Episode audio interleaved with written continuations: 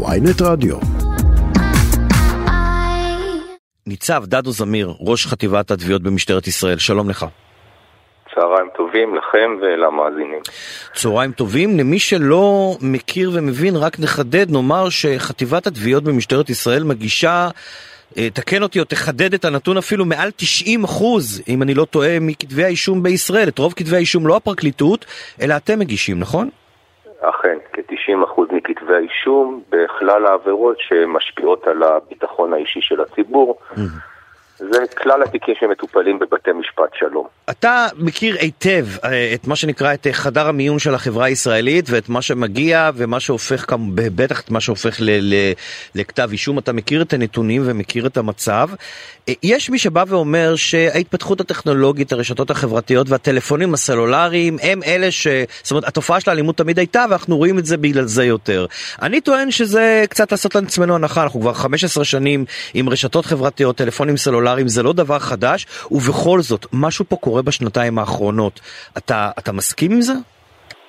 אני נוטה להסכים איתך שאנחנו בהחלט רואים אה, מגמה של אה, אלימות קשה בכלל תחומי החיים, גם ברשתות החברתיות, גם בבתי הספר.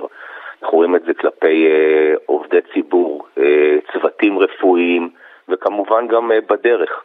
אני מסכים שהרשתות החברתיות מנגישות יותר את הוויזואליה, את התמונות אה, לכולם, כן. אבל בהחלט אנחנו מזהים גם אה, אלימות ברף אה, יותר גבוה וגם יותר עבירות אלימות. למה זה? מה, מה, מה אתם מזהים? מה קרה פה בשנתיים האחרונות שהובילה התפרצות האלימה הזאת? אני לא יכול להצביע על אירוע מסוים, אין ספק ש... אירוע מכונן כמו הקורונה אה, הגביר מאוד את אה, רף האלימות במשפחה, אבל לזה יש הסבר הגיוני, כי באמת אנשים אה, היו בתור, בתוך בית בצורה באמת סגורה ומקשה על היכולת להתאוורר, ושם באמת היה לנו הסבר מניח את הדעת. אבל ברגע שבכלל תחומי החיים יש עלייה ברף האלימות, זה בא לידי ביטוי גם באלימות בדרך. אני יכול לומר שהמדיניות שלנו בנושא הזה היא אפס סובלנות. במקרים של אה, עבירות בדרך ועבירות אלימות בכלל, המגמה היא להגיש באופן מיידי כתב אישום מלווה בבקשת מעצר עד תום ההליכים. כך אנחנו עושים אה, בפגיעה בעובדי ציבור, וכך אנחנו עושים גם אה, במקרים של עבירות ואז, בדרך. ואז אתם מגישים את כתב האישום, ואז זה מגיע לבית משפט. נכון. ושם אנחנו רואים בעיה. אז אני חייב להיות הגון. יש מגמת עלייה ברף הענישה אה, בבתי המשפט בעבירות אה, אלימות. אה, לא, כמובן שלא כל, כל עתירה של התביעה מתקבלת, ואנחנו שואפים לייצר הרתעה הרבה יותר גבוהה. בלא מעט תיקים אנחנו בוחרים להגיש ערעורים. אבל אני לא יכול לומר ששופטי ישראל לא מכירים בבעיה ואין עלייה במתחמי הענישה. ועדיין, אם אנחנו מסתכלים על המכלול, הענישה היום היא לא ענישה מאוד מחמירה. הרבה מאוד פעמים אנחנו רואים שהשופטים מרחמים או רוצים לתת עוד הזדמנות, אלא שבסוף ההזדמנות הזאת עלולה לעלות בחיים של מישהו. מה שקורה היום אה, בבתי המשפט, אה, ובכלל כי זו מגמה עולמית, יש אה, משקל לא מבוטל לנושא של הליכי שיקום. ואדם שעובר הליך שיקום, יש נטייה להעדיף את השיקום על פני, אה, נקרא לזה, גמול והרתעה. כן. אבל אה, במקומות שבהם יש לנו עבריינים מועדים, רצידיביסטים, השאיפה היא כמובן כן, אבל ראית, דיברת על העבריינים המועדים, וראית את העבריין אה, באיילון דרום שהטיח קסדה בראש של אדם אחר. זה עבריין שכבר הוגשו נגדו בעבר כתבי אישום, אם אני לא טועה, משטרת ישראל אפילו הגישה, והנה אנחנו רואים, יש אנשים ששום שיקום לא יעזור להם, והם ממשיכים להסתובב ברחובות ולזרוע כאן אימה. אין לי אלא רק להסכים איתך במקרה הזה ולומר שראוי שאדם שכזה ייעצר עד תום ההליכים וכך גם כמובן נעשה ושרף הענישה יהיה רף ענישה הולם אה, ומרתיע אפילו למען יראו וייראו בוודאי ובוודאי גם כלפי המעשה שהוא עשה. זאת אומרת, אתה, אתה מסכים איתי שאין כאן מספיק הרתעה, הענישה היא לא מספיק אה, נוקשה, ואולי זה מעביר איזשהו מסר ש... איך נאמר, אה, לא נורא, אם יתפסו אותי אז בסדר, אז, אז אה, יש סיכוי שירחמו עליי, לא? יש אה, שני אה, גורמים שיכולים לייצר הרתעה. אחד מהם זה סיכוי העבריין להיתפס, שעל פי מחקרים הוא אפילו מרתיע יותר מרף הענישה. נכון. זאת אומרת, התפיסה של אדם שהוא לא ייתפס והוא יכול. להמשיך ולבצע פשיעה, mm-hmm.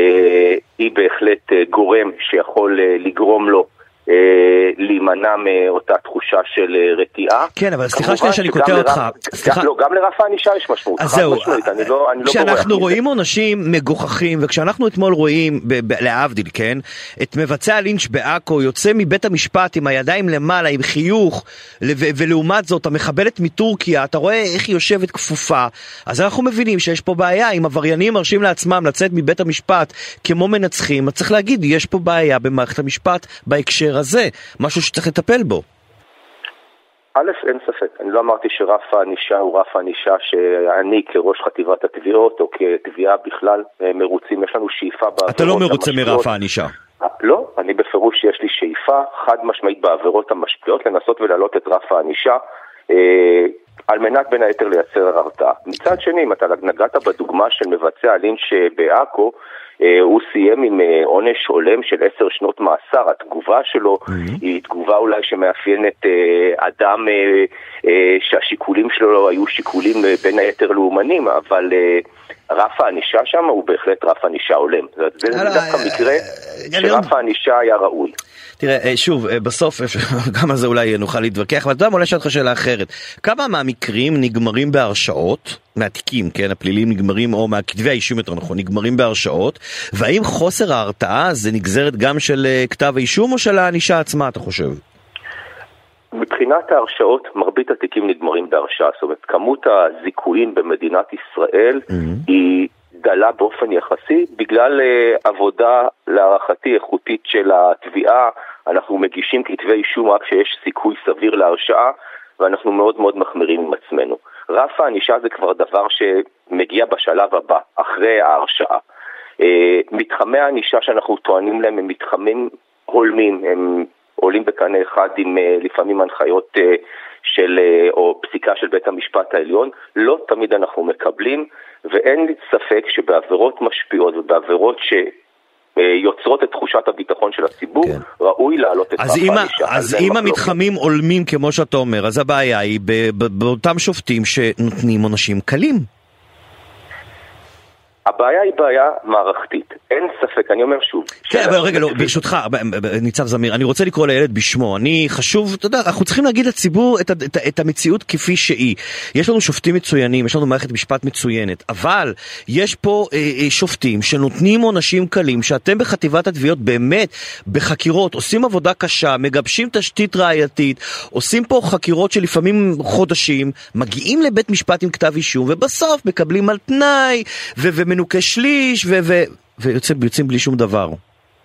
אז אמרת פה מספר דברים ש... אז הבעיה זה בשופטים האלה שנותנים עונשים לא, קלים. אני, לא, אני לא אומר הבעיה בשופטים, אני אומר שהבעיה היא א', בהחלט ברף הענישה, ב', במקרים שהתביעה לא, אה, לא מרוצה מרף הענישה, קיימת בפניה תמיד האפשרות לערער. Mm-hmm. והדבר השלישי שאמרת שהוא בהחלט משהו מאוד מאוד משפיע, אז זה הנושא של תקן הכליאה במדינת ישראל.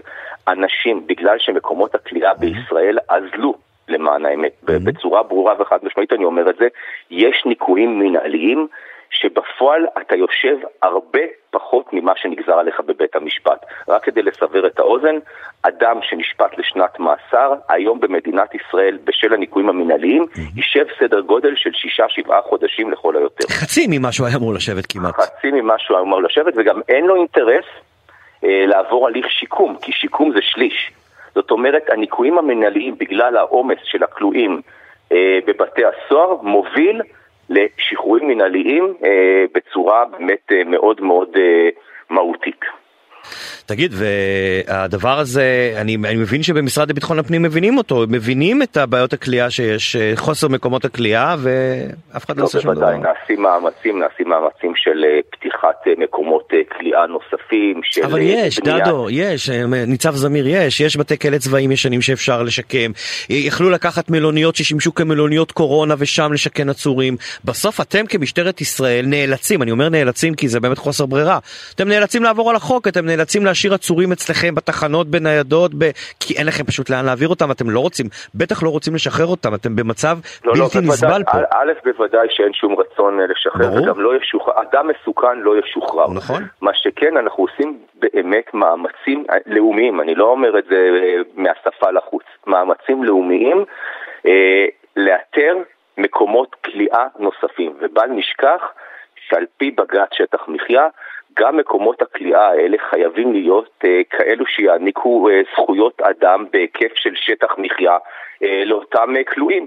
כך שבאמת אנחנו חייבים לאזן בין המסוכנות, בין אה, בג"ץ שטח המחיה, בין תקן הכלייה של מדינת ישראל, לבין הרבה מאוד וקטורים שמשפיעים על הסוגיה הזאת. תגיד, איך אנחנו, מה אני יכול להגיד להורים שלי, שצריך, אני חושב שלא רק הורים שלי חיים בתקופה האחרונה, ממש מפחדים לצאת מהבית. מה אני יכול להגיד להם אה, מפיו של אה, ראש חטיבת התביעות במשטרה להם ובכלל לשאר האזרחים של מה משטרת ישראל עכשיו עושה או מה הצעדים שאתם מתכוונים לעשות כדי כבכל יכולתכם להילחם או לנסות למגר, לצמצם משמעותית את האלימות המטורפת שאנחנו רואים ברחובות? אני מצפה מכל אדם שהיה מעורב באירוע אה, טראומטי כזה בדרך וחש תחושה של חוסר ביטחון, להגיע לתחנת המשטרה הקרובה, להתלונן. אני יכול להבטיח אה, פה מעל גלי האתר שברגע שנגבש תשתית ראייתית יוגש כתב אישום מלווה בבקשת מעצר עד תום ההליכים והאדם המסוכן הזה יישאר מאחורי סורג ובריח עד שיסתיים משפטו.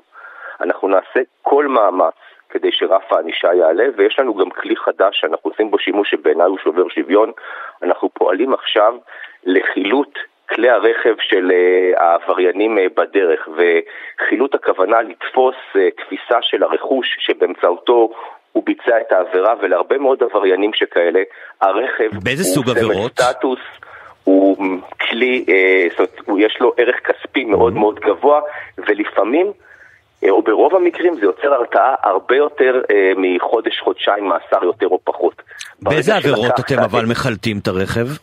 בעבירות של בריונות בדרך. יש הרבה מאוד עבירות של אה, אלימות בדרך, שיש בהן אה, מיני אה, מרדפים, חסימות, פגיעות באמצעות הרכב. כל שימוש בדרך שיש בו גם רכב, אופנוע, כל כלי דו-גלגלי או רכב אחר, אנחנו פועלים עכשיו בין היתר גם להגשת כתב אישום וגם לתפיסה וחילוט של כלי הרכב. מעבר לעובדה של אה, אה, חילוט כלי הרכב, שזה מהלך חדש שאתם אה, עושים, יש עוד איזה צעדים שעכשיו אתם מתכוונים לבצע בגלל העלייה שאנחנו רואים ברחובות? באלימות ברחובות? אמרתי לך, מיצוי של חקירה מהירה והגשת כתב אישום תוך כדי תקופת המעצר בעיניי זה הדרך הברורה והראויה ליצירת הרתעה ודוגמה מצוינת במקרה זה שני אירועים מתוקשרים של יציאה עם אה, סכין כן. אה, של נהג אה, אחד כלפי רעהו. בשני המקרים האלה כבר הוגשו כתבי אישום מלווים בבקשות למעצר או לחלופת מעצר, וזאת הדרך. להכות על הברזל שהוא חם באפס סובלנות. חד וחלק. אה, ניצב דדו זמיר, אני רוצה לאחל לכם הרבה בהצלחה. ההצלחה שלכם היא באמת באמת ההצלחה שלנו, ואולי אם תקבלו תוספת של 5,000 שוטרים, ונראה יותר שוטרים ברחובות, ככה העבריינים יבינו שהסיכוי שלהם להתאפס הוא גבוה יותר, ואולי זה בשילוב אה, מערכת המשפט והענישה אה, שצריך להחמיר אותה, אולי זה ישנה קצת את המצב. ניצב דדו זמיר, ראש חטיבת התביעות במשטרת ישראל, תודה רבה לך על הזמן שהקדשת לנו. תודה רבה.